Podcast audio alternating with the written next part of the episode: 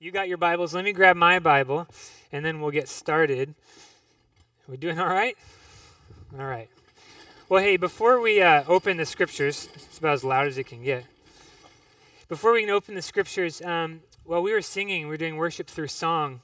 Um, one of the lines in that last song, uh, I felt real strongly and, and we can be off. We want to share these things openly, but that the Spirit was almost like uh, when you're reading and something's in bold, how it stands out to you. A couple lines, and it just says this It says, Now you're making me like you, clothing me in white, bringing beauty from ashes, for you will have your bride or your church. You're going to make, uh, Jesus is going to make his church into the one that he, he already says she is. The already is, we already who, um, how do I say it? We already are, in his eyes, maybe different than how we often think of ourselves. And I was immediately thought about Ephesians. In the beginning of Ephesians, it says, He chose us since the beginning, uh, or even before the creation of the world, to be holy and blameless in His sight. The way God sees us when He looks at us is holy and blameless. And so I asked, I said, Holy Spirit, um, why? Why is this standing out? Why does this matter? Is this for me? Is it for our community? What is it? And I felt like He said, um, we, we got to, you guys, we, as a church, we got to get past our own thinking about our own sin as who we are. We've got to get past uh, being stuck in defining who we are as individuals and us as a community by the things that we just fail at. It's not who we are, it's not who He says we are. And what happens is then our attention gets fixated there, and then we miss out on what He wants to tell us and where He wants to take us. And so um, before we begin, I just want to start and ask Him to do that. And if on the inside you're, you're even thinking, man, I, I just failed in this or this this week, and uh, whatever it is, you have your own things, I have my own things. But if that's where your identity is, we're going to pray just a minute here to, to have that released. And on your, on your inside, in your own way, just agree um, as we pray, and, and then we'll get into the scriptures. Holy Spirit, thank you uh, for being here. Thank you for making us new. Thank you that when you look at us like a parent looks at a child, and you, you almost like if you kneel down and look us eye in eye, you say that we're holy and we're blameless, and we want to believe it. We don't want to be fixated where the enemy wants us to be fixated on all the things that we're not good enough at. We don't want to stay there. We want to go and enjoy life with you. We want to enjoy the next few minutes where you speak to us through the scriptures. And so we say yes, we agree with you. We agree with love, with who you say we are. And we, even on our inside, say, God, thank you for making me, your son and your daughter, holy and blameless. In Jesus' name, everybody said, all right, that's probably a good place to start. Well, it's uh, it's Jose's birthday today, if my phone is right. So I thought I would, uh, if it's okay. My wife suggested singing "Happy Birthday" to him. I always get sick to my stomach when um, people sing "Happy Birthday" to me. I just get so like, oh, stop. So maybe. Maybe what we'll do is we'll just get a photo. How's that? I think this can do photo. Oh, there it is. We'll get a photo, and uh, how about a pano? Can you do that on here? All right, we're going to do a pano. And um, instead of making you stand up since you're all cozy, why don't you just maybe this is just as awkward, but why don't you just lift your hands up, you know, as well, not like not like that, um, but like like a wave type thing, you know. And uh, oh, okay, we're gonna do a video. I'll just I'll just pano the video. Okay, so um, at this point now, happy birthday really makes the most sense. But we'll just um, on three, we'll say happy birthday. All right. So, oh, happy birthday, Jose. So, ready? One, two, three. All right, he'll love that. All right, I'll send that to him after. Cool. There we are. I think that's all my stuff. I feel like I'm forgetting something. All right. Proverbs. We're in Proverbs. We're in a series on wisdom called Words to the Wise. And um, we've used kind of a tagline, a general tagline, and that is uh, this it says, The scriptures may not cover what to do in every specific situation salad or steak, vacation or staycation, but they do provide us with wisdom in every area of daily life. And um, as we've said, wisdom is personified in God. In other words, the Father, the Son, and the Holy Spirit, when we look at what God, in, in our ability to think, when we look at God, that is wisdom. God is wisdom. And so God's way, or us agreeing with Him in all things, this is best, and this is actually living in wisdom. And so we've said that one of the ways God shows us the best way to live is as His Spirit teaches us through the Scriptures. So that's what we're going to do in these next few minutes. But uh, something we need to kind of point out is that uh, this makes the goal then, as we study the Scriptures together this morning, not to just gain information. Uh, it's way more about encountering God for us. And so, what we're after is getting to know more of what God is like, and in that process, moving to a place where we allow that knowing to actually change us. Ch- change us. Change us. That's a hard one. Where we allow the knowing to actually change us. And. Um, and so that's what we're after. And we're not after becoming a better people, but actually continuing to learn what it looks like to walk with God in our everyday moments. And um, Proverbs, if you have your Bible, in Proverbs 1, it starts out like this Proverbs near the middle of your Bible, right after Psalms. And uh, we're going to be using the scriptures today. We're going to be turning to a few places. And so feel free to use uh, what I like to call the Google Maps of your Bible. It's called a table of contents. In the front, it'll help you get to where you're trying to go. Uh, we're going to go to a couple different places in the scriptures that we may not go to uh, frequently. And so if I say turn to, here's a little freebie. Uh, we're going to Nehemiah later. If I say turn to Nehemiah and you're like, Nehemiah who? I don't even know where that is. Uh, it's totally fine. Use that Google Maps, that table contents in the front. Find it. The last thing we want in a gathered space like this is for you to look down the row and notice person one and person two, and they got it. And then person three gets it, and you're the last one in the row, and you just kind of quietly fold it up and set it down. And on the inside, it's actually this I don't want to be viewed as last but it's just not the space we're in. And so take your time. It's totally fine if you're the last one in the row to find it, but I want you to see it. So here's how Proverbs starts out it starts out like this uh, The Proverbs of Solomon, son of David, king of Israel, they are for gaining wisdom and instruction, for understanding words of insight, for receiving instruction in prudent behavior, doing what is right and just and fair for giving prudence to those who are simple, knowledge and discretion to the young. Let the wise listen and add to their learning, and let the discerning get guidance.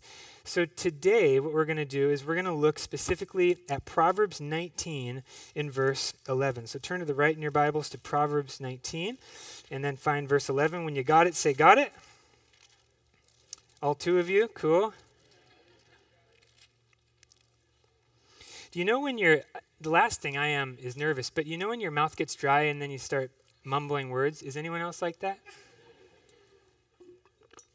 So, excuse me if I reach for my water bottle um, a couple times. All right, Proverbs 19 and verse 11 says this A person's wisdom yields patience, it is to one's glory to overlook an offense.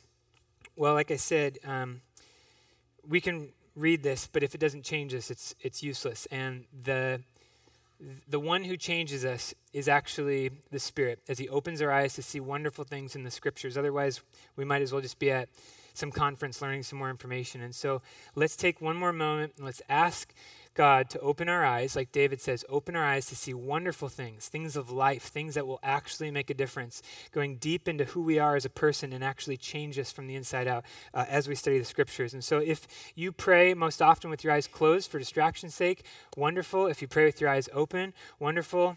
It's totally up to you, but let's ask God to do that and then we'll get into it. So, God, uh, thank you.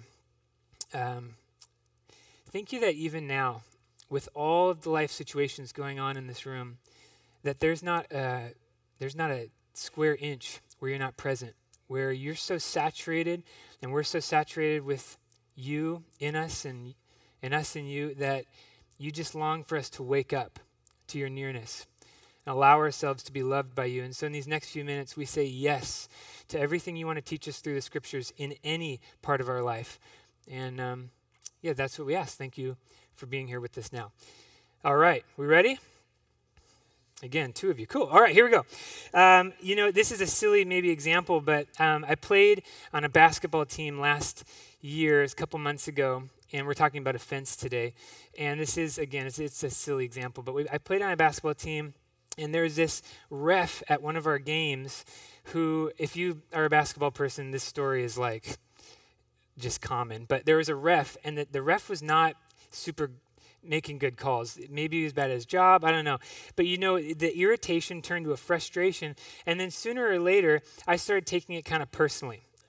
And uh, so for my team, anytime someone on my team would get fouled and the foul wasn't called, of course, now I'm moving to this place where this irritation, which has now become frustration, is actually uh, becoming, I'm, I'm allowing it to offend me. And in that place, I'm beginning to blame. So now uh, I'm, t- I'm turning to my teammates or to the ref and saying things like, dude, did you see, you know, you guys know this, like this is normal sport. For, and, uh, did you see that? Well, everyone on our team, I mean, we literally went through our lineup, was getting ch- like fouled, uh, knocked over, but no foul was called. And so I had enough, and so I wanted to prove my point. So I moved from irritation to frustration and now blame. And now I'm actually moving into this stage of anger where I'm going to prove myself. I'm going to fight back. But the way I'm going to fight back is not necessarily uh, a physical way, but I'm going to make the ref look bad. And this is just terrible. Okay, but this is silly.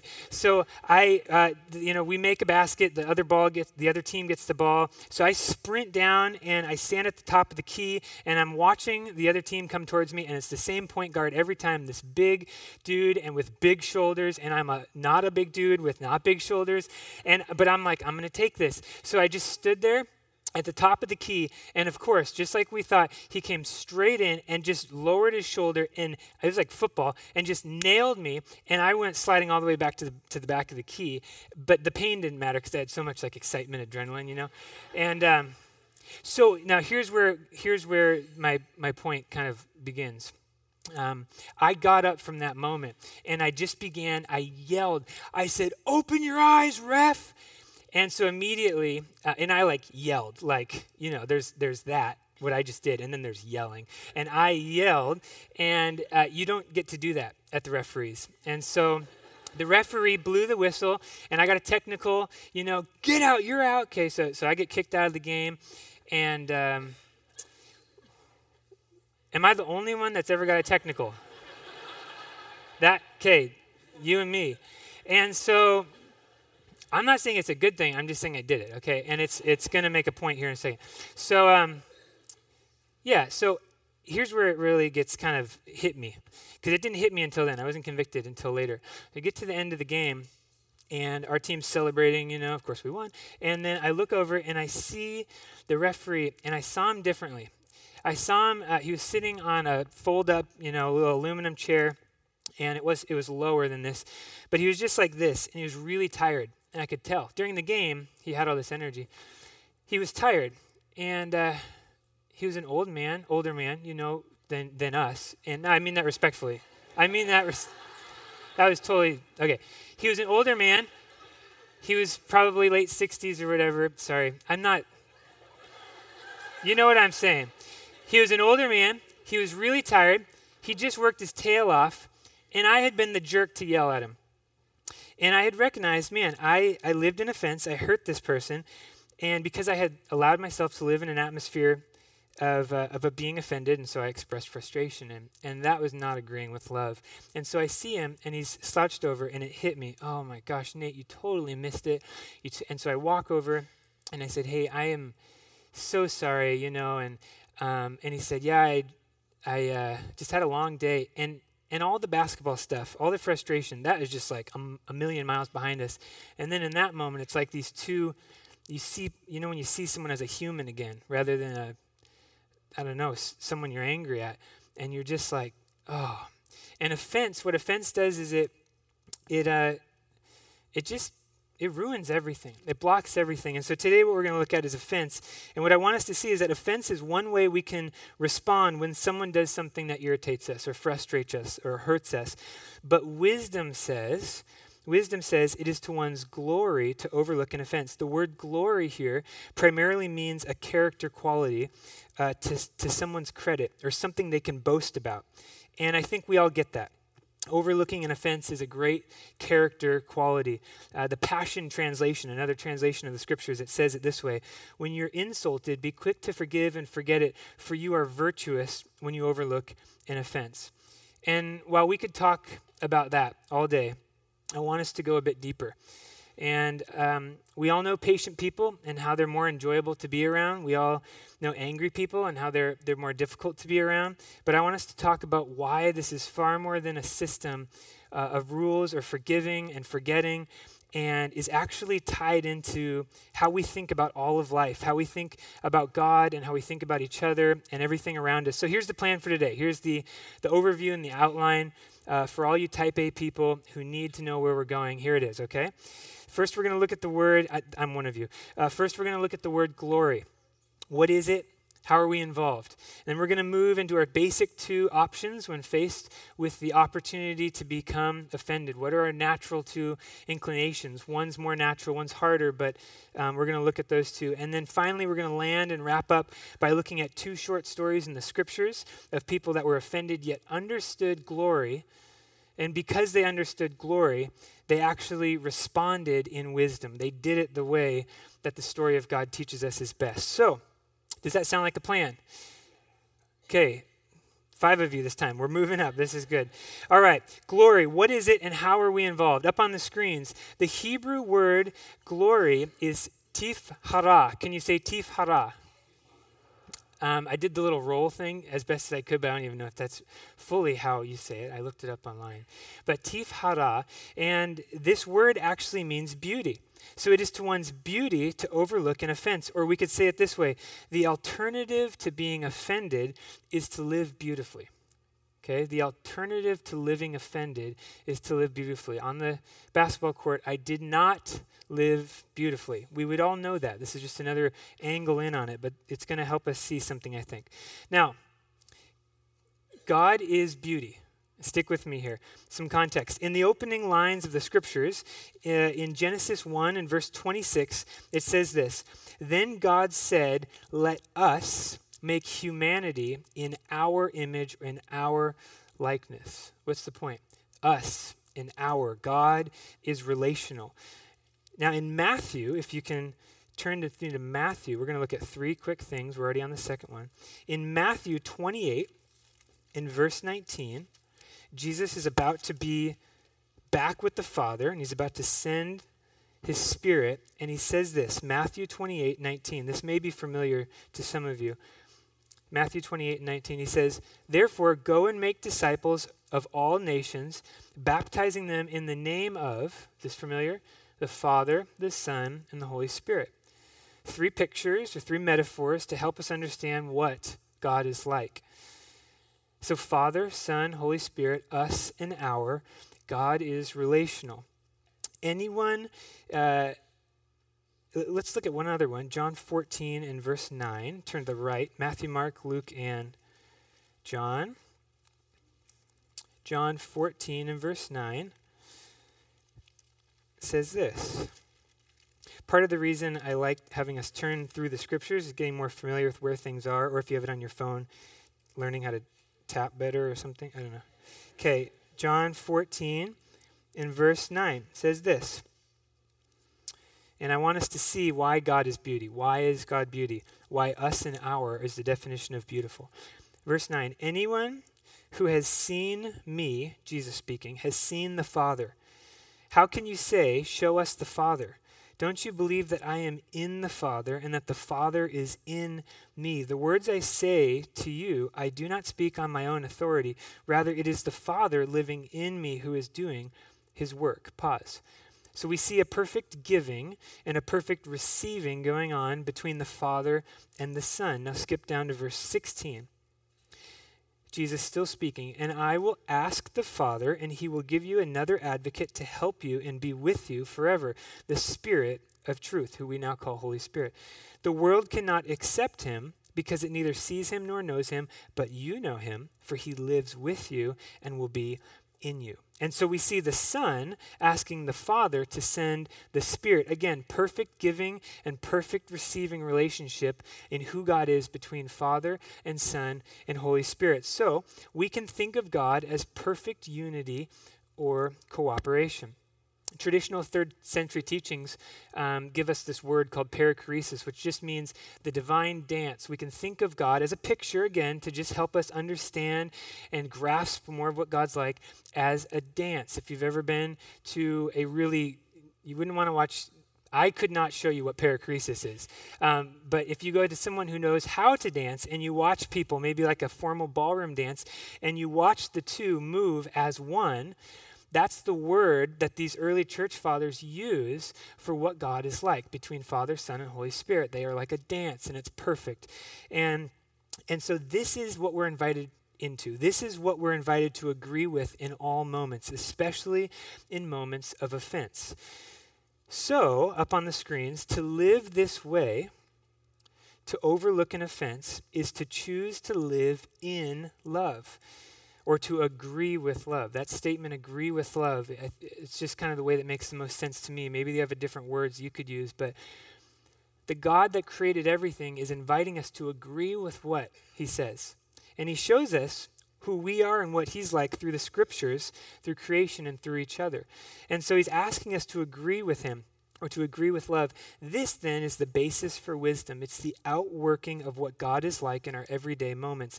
And this is why all of life matters. This is why every moment matters. And this is why all of life is spiritual. You don't have church days and non church days. Well, I guess you do.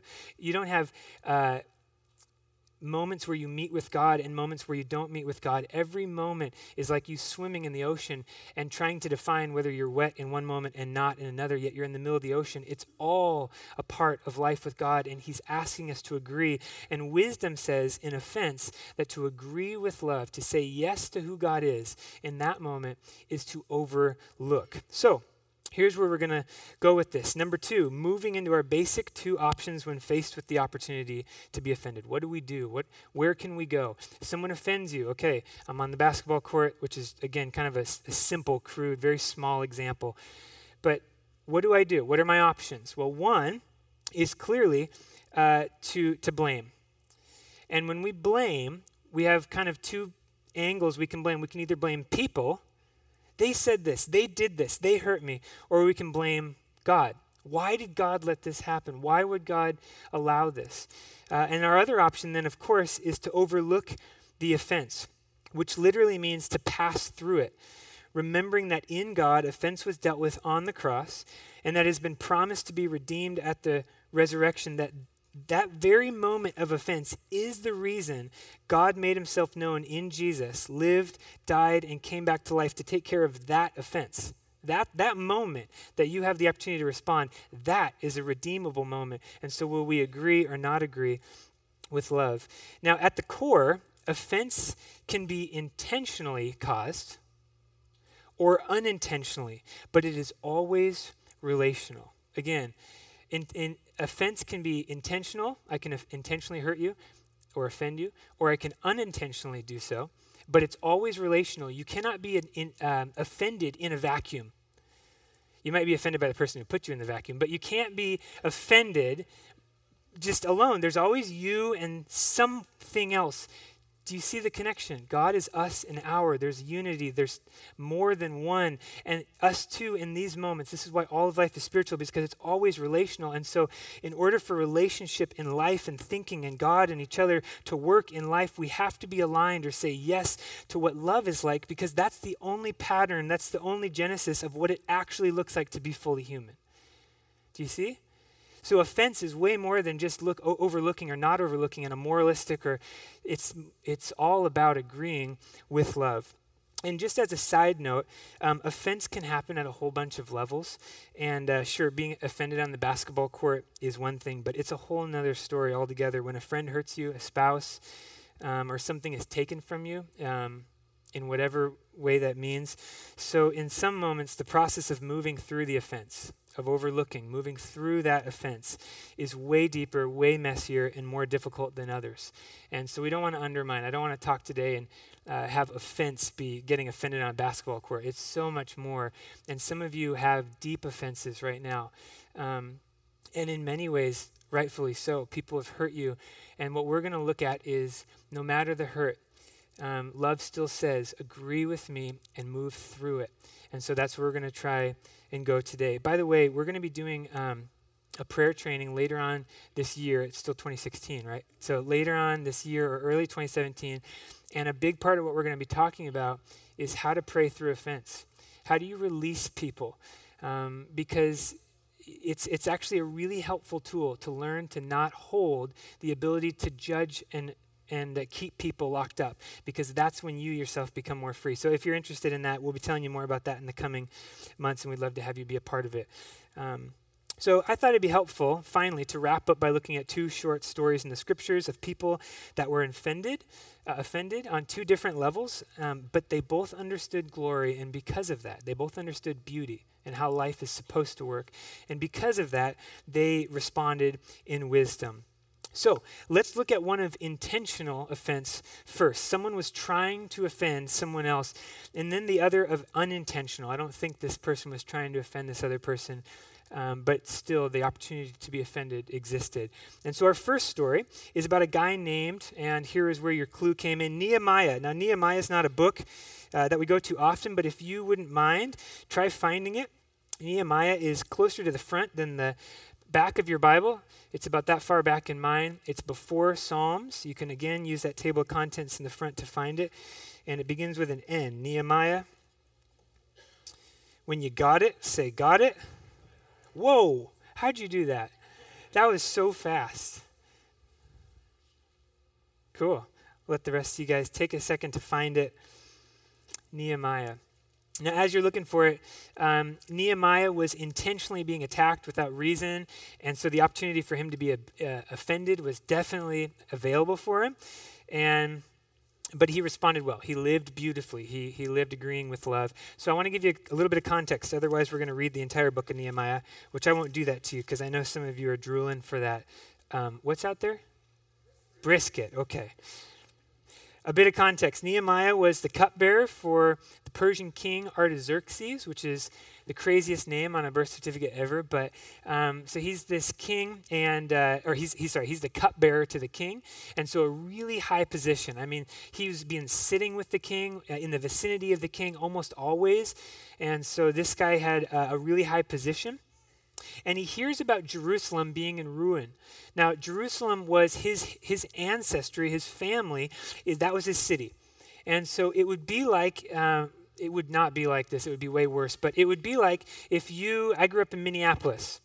Now, if I heard that there was a major attack in, a, in Minneapolis and all these buildings and all these people, and it was just decimated, something in me would hurt because I grew up there. I remember walking the parks. I remember going to the donut shops, which started an addictive habit in my life to eat donuts. I remember all of these different things. And so, just like that, sort of, Nehemiah hears about Jerusalem because they didn't have text and you know email and all this so he hears about it and it's been in ruins the gates are burned the the uh, the walls are down everything's decimated there's a couple people living there but it's not has what it's supposed to be and so, because of that, we're going to look at verse 4 in chapter 1 and pick up the story there. Nehemiah 1 in verse 4. When I heard these things, I sat down and wept. For some days I mourned and fasted and prayed before the God of heaven. So he hears about the issue. He fasts, which means he put food on pause so he could give all of his attention, all of his desire towards giving his attention towards God and asking God for a response in a certain issue, which, by the way, is a good thing to do. It's a good pattern. It's not some crazy um, spiritual thing as much as it is just an attention thing. And so, if you right now are facing um, a lot of pain in your life and you um, in a way that makes sense, I might say you need to hear from God. Fasting is a good way to do so. It, uh, it again aligns our minds and, and who we are to being aware of the things that, it, that matter the most. And so it may be food, it may be from your phone, it may be from whatever for a certain amount of time. But he hears about an issue, he fasts, he prays, he says, God help. Look down at chapter 2 and verse 4. The king said to me, What is it you want? Then I prayed to the God of heaven, and I answered the king, If it pleases the king, and if your servants have found favor in his sight, then let him send me to the city of Judah, Jerusalem, where my ancestors are buried, so I can rebuild it. Now, in chapter 2, verse 10, down just a little bit, we're introduced to two new characters. Chapter 2, verse 10. When Sanballat, I'm going to skip their little second names. When Sanballat and Tobiah heard about this, they were very much disturbed that someone had come to promote the welfare of the Israelites or the Jewish people. And so these two guys were not fans of the Jewish people. verse 19. And here's where the confirm, confirmation, confrontation. Here's where the confrontation begins. And offense becomes a very real option for Nehemiah. But when Sanballat and Tobiah and this other guy now, now there's three of them, heard about it, what Nehemiah was doing, they mocked and ridiculed us. What is this you are doing? They asked. Are you going to rebuild against, or are you rebelling against the king? Are you trying to set up your own thing? Which wasn't true, but they were just trying to irritate them. Often, when we try and irritate each other, we say things that are embellished. And so here's the irritation begins. Verse 20, the first half of verse 20. I answered them by saying, The God of heaven will give us success. We, his servants, will start rebuilding. Notice Nehemiah's first response to the irritation from these people that were intentionally trying to irritate him was to claim the promise God had given him that God would again set up his kingdom in this place in Jerusalem whenever we're irritated, one of the things, this is just a little side note, but one of the things of living wisely is to remember what God has spoken to you. If you're in middle or high school, uh, we meet on Wednesday nights and it's a blast. And um, are there any middle or high school students here? Okay, a couple of you. Middle and high school students that come on Wednesday nights, you guys know Hi. Um, that we're, she had a good wave. She had the best wave. That we're, we're really big on carrying um, a notebook with us. It doesn't have to always be with us, but in the mornings and the nights we're carrying a notebook. Is there a middle or high school student that wants to tell us why? You want to raise your hand and tell me why? I saw some of us. Where's Carter at? Carter, you in here?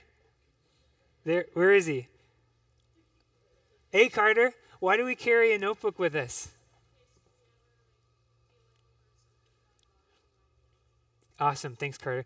In case we ever feel like God is speaking to us, maybe it's a verse, maybe it's something someone says and it really stands out, and you're like, that resonates with me. That sounds like the voice of God.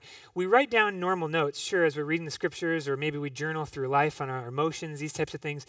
But uh, in middle school and high school, what we do is we try and mark the certain moments that stand out to us, special moments, uh, with a little star and a circle or whatever symbol they want to use. And then what happens is you can go back and look at your notebooks and see these things that God has been speaking to you. Now, it's a process of learning, and the point is not to say this is God or is not God, but the process is in the learning. And I think that's where God lives, is in the, uh, the willingness to want to hear. And so he speaks. And what happens is the moment someone insults you, now you can go back and go, hold on, God, what have you been showing me then? for now that now I can give. Do you see? So God always prepares us for what's going to happen. Nehemiah knew that. He knew what God had spoken to him. And so he responds with that. But it gets worse. Chapter 4, a couple pages to the right, in verse 1. Are you still alive? Sweet, a lot of you. When San, uh, chapter 4 and verse 1, when Sanballat heard, that is the weirdest I mean, if that's your name, it's an awesome name. Um, maybe I just get fired if some. If that is your name, it is a cool name. Okay, it's just hard to say. When Sanballat heard that we were rebuilding the wall, he became angry and was greatly incensed. He ridiculed the Jews, and in the presence of his associates and the army of Samaria. Now, notice when people uh, attack you, they tend to or when we attack people, we tend to grab people. It's like on the basketball court. I'm offended, I grab my buddies. Are you, you know, that's what these guys are doing. The, the group's getting bigger. And the army of Samaria, he said, What are those feeble, those weak Jews doing? Will they restore their wall? Will they offer sacrifices? Will they finish in a day? Can they bring back the stones to life from those heaps of rubble, burned as they are? Tobiah who was at his side, said, Yeah, what they're building, even a fox could climb up on. Imagine a little fox walking up on a wall, and it would break down their wall of stones. In other words, your guys' work is garbage. They're just totally discouraging. So, again, these guys were intentionally trying to offend Nehemiah and his uh, people that he was with. And so there was plenty of reason Nehemiah could have been offended. But he immediately turns to conversation keyword conversation, listening and talking, or prayer with God, recognizing that God had the ability to fix the situation. This might be a key for some of us.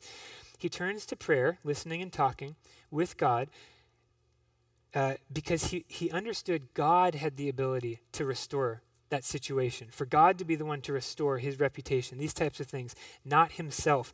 Nehemiah chooses to agree with love by letting God do God's job, if we want to think of it like that, so that he could be free to do his.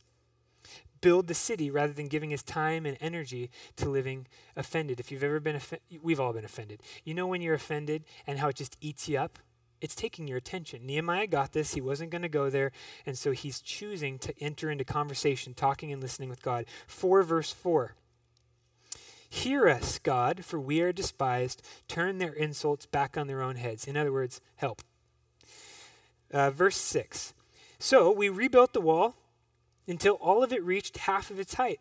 For the people worked with all their heart. Nehemiah didn't dwell on the offense, instead, he released it he moved through it so that he could get on with his day and his life. These are all patterns of living in love. We're just about done with this story. Verse 7, continuing on. Again, another opportunity to be offended.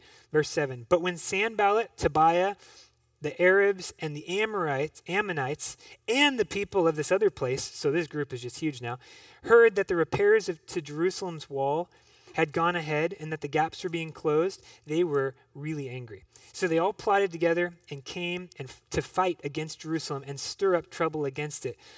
But we prayed to our God and posted guard day and night to meet this threat. So Nehemiah released the offense in a conversation with God. He easily could have given up on God. Notice we see in a number of times in the story that he prays, God, God help, God help. But then it comes back to, you guys are terrible. He prays, he's still offended. He prays, it's almost as if, where is God? Um, but he didn't give up. He continued to pray. He continued to ask, trusting that God was listening. And uh, maybe, maybe that's your thing today, to just be reminded that God hears you in your prayer uh, for whatever it is in your life. It doesn't have to do with offense. So, uh, in the end of the story, we see in chapter 6, again, he prayed. So here's going to be our summary for Nehemiah, and I think it'll be up on the screen for you.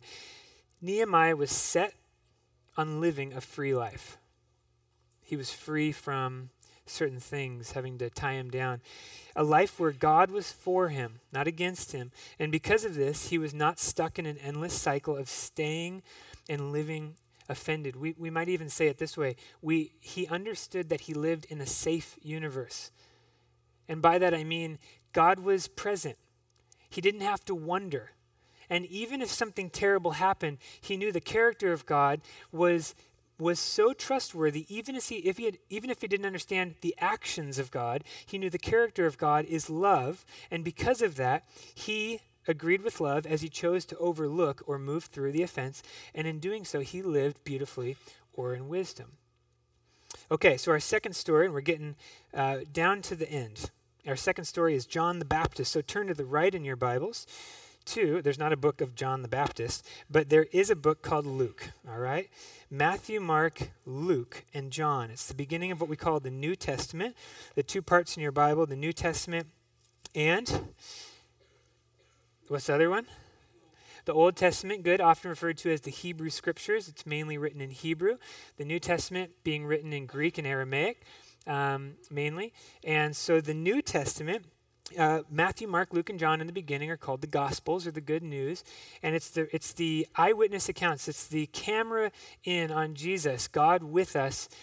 So imagine if if uh, sorry, this is a bad way of saying it. If I'm God or if I'm Jesus, um, imagine four people, one to my left, right, front, and back, all having a camera on me as I walk through my day and they're all recording my life, but they all see a little different things. They're different people. They pick up on different things. The person in front of me sees that I have a little label on my shirt. The person in the back sees that I have a microphone on my back pocket. They see the same thing yet a little different. And so Matthew, Mark, Luke, and John are the same stories primarily, primarily, but it's uh, done in a little bit different way. So what we're going to do is look at Luke um, now, again, instead of reading a whole bunch, we will read a section, a small section.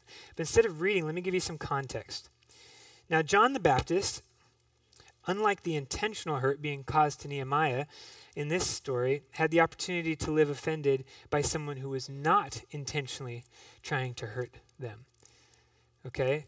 And uh, in all four Gospels, Matthew, Mark, Luke, and John, they basically begin with John the Baptist. Now, Matthew is a little different. Matthew starts with the genealogy. The genealogy is so and so's dad or family, family, family, family. And the reason why is because the book of Matthew was written to the Jewish people, and their ancestry was a primary way of communicating who you were. And so they started with that. But Mark, Matthew, Matthew, Mark, Luke, and John basically all start with this guy, John the Baptist. We see John was pro- uh, promised to this couple uh, named Elizabeth and Zachariah. They didn't have any kids. And we see also that John grew up in the wilderness at a certain age out in the desert. Um, many scholars think he grew up with a group um, of people called the Essenes, and the Essenes were a people who removed themselves from society to give their attention fully to things of God. Now, one of the things that we need to recognize is dualism is not helpful, meaning there is God stuff and not God stuff. Again, all day we've been saying all of life is God. But these people uh, who moved out to the desert, they did probably do it for some good reasons. And we think that's maybe where John grew up. Regardless, he grew up out in the desert, and he's, funny enough, he's related to Jesus uh, his mom, Elizabeth, and Mary were related. And so he's related to Jesus. And we see him being the person who was going to wake up the people in this area near the Jordan, all these people, kind of where these Bible stories take place in Matthew, Mark, Luke, and John, waking them up to the fact that the Messiah, or Jesus, or the anointed one, the one sent by God, was going to be setting up his perfect kingdom, and it was right around the corner. He was prepping people. And so uh, in uh, chapter 3 and verse 3, it says, He went into all the country around the Jordan River preaching the baptism of repentance for the forgiveness of sins. Now, in other words, we actually have a baptismal uh, today, and if you haven't been baptized, here's maybe one way to think of it, and if you're ready, it's all you today. Um, in other words, he was helping people into the place of remembering that they needed someone to restore their lives and that life was far from perfect. That's what John was doing. He's showing them, guys, come on, look at your life, look at this and this. And people are going, oh my gosh, yeah, that needs help. And he's saying, okay, confess it. Okay, so these people are confessing, but there's still a missing piece. And he's saying the missing piece is that one day, any day now, this Messiah, this one is going to come. He's going to he's going to be that missing piece. And so these people are getting rather excited. So John plays a pretty significant story, uh, or significant part in the story of God. Now, John ends up being sent to prison by a guy named, does anyone know? A little louder. Herod, good. Herod is the governor um, in, this, in this area, and he gets sent to prison by Herod for a rather odd reason, I think, maybe. Um, Herod marries his brother's wife, Philip. So you come with me. And so she comes with him. And then John's like, dude, you can't do that. Well, now Herod's not a fan of that. He doesn't want that to be said, so he says, Okay, John, go to prison. Now, during all this time, Jesus, while John's in prison, Jesus, he began his ministry. Uh, his his stuff, he, the stuff he was doing, of bringing the kingdom of God to people. He's showing and telling them that his way of life was the restoration or the rest that they were longing for. Needless to say, John, being in prison, was probably wondering when Jesus would get him out if this really is the Messiah and he's really going to set up his kingdom in the way that they were thinking, then it's any day now. I'm clearly pretty important. I'm going to get released. So John may be in this place. We can kind of read into it, but probably wondering, when am I going to get out? Now, here's where we pick up our story in Luke. Luke chapter 7, in verse 11.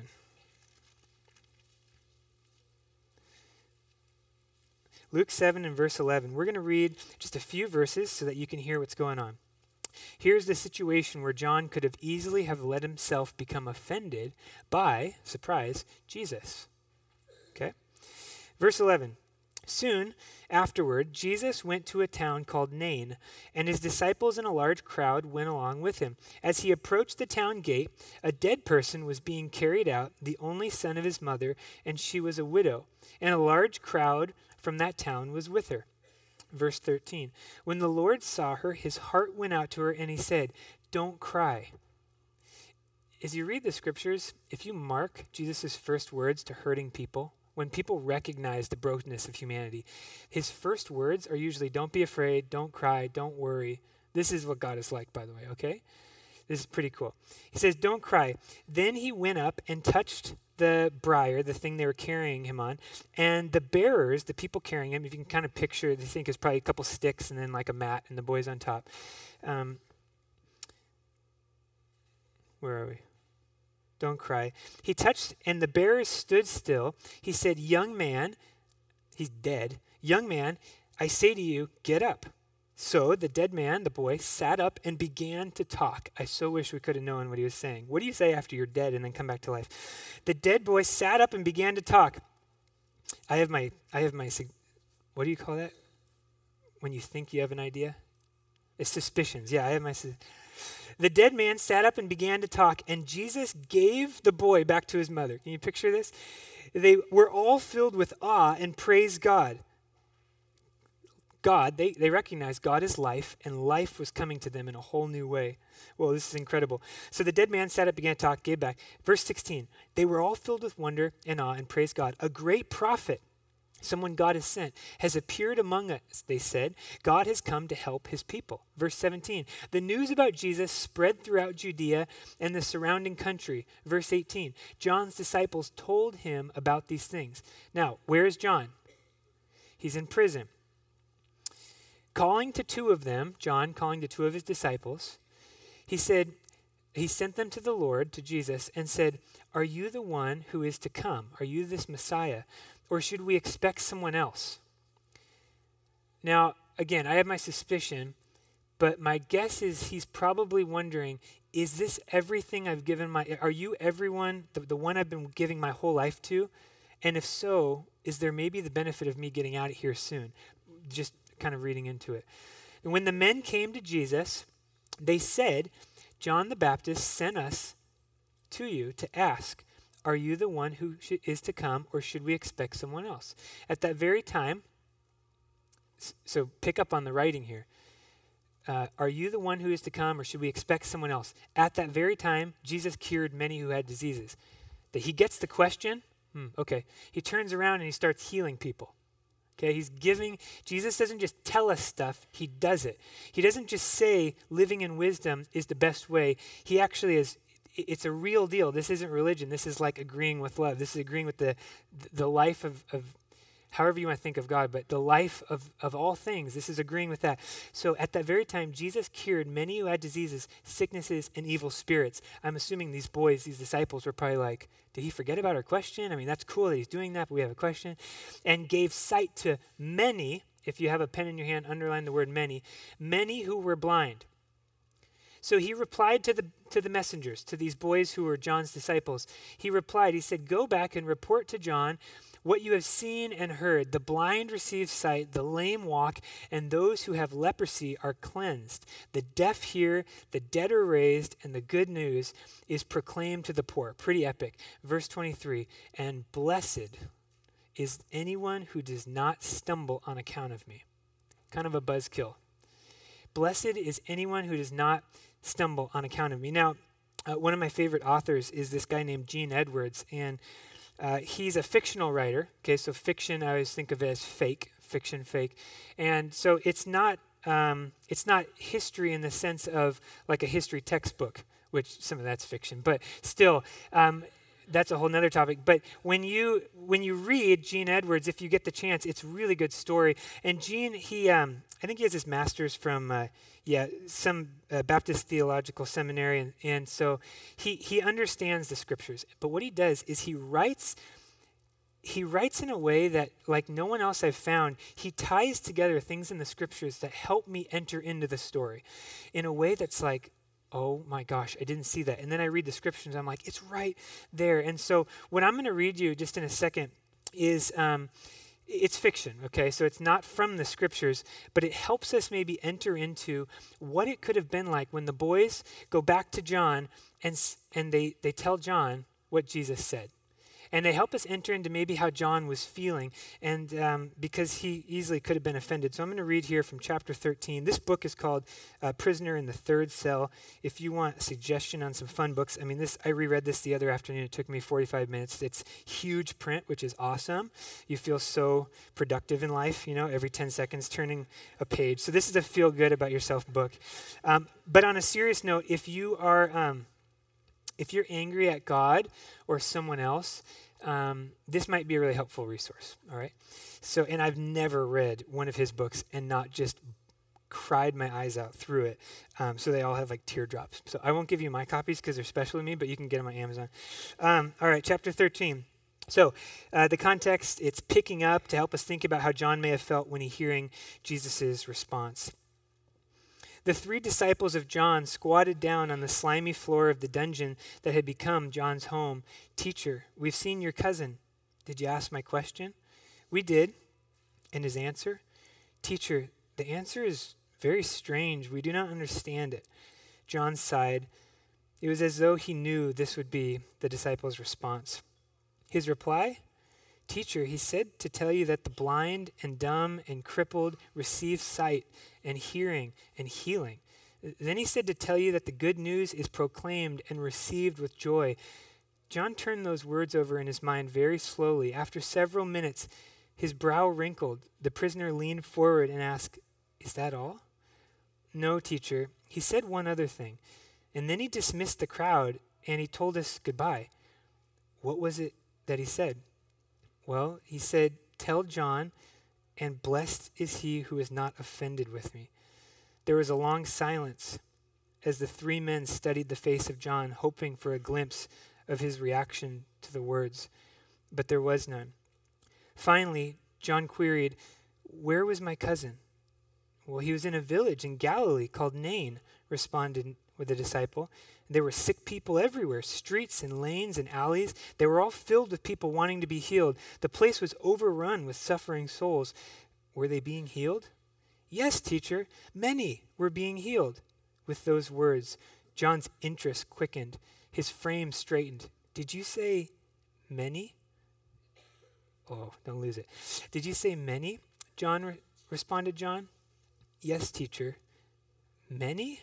asked John again. The disciples were, were puzzled. Yes, teacher, he answered again. Many were being healed. Many, repeated John quietly to himself.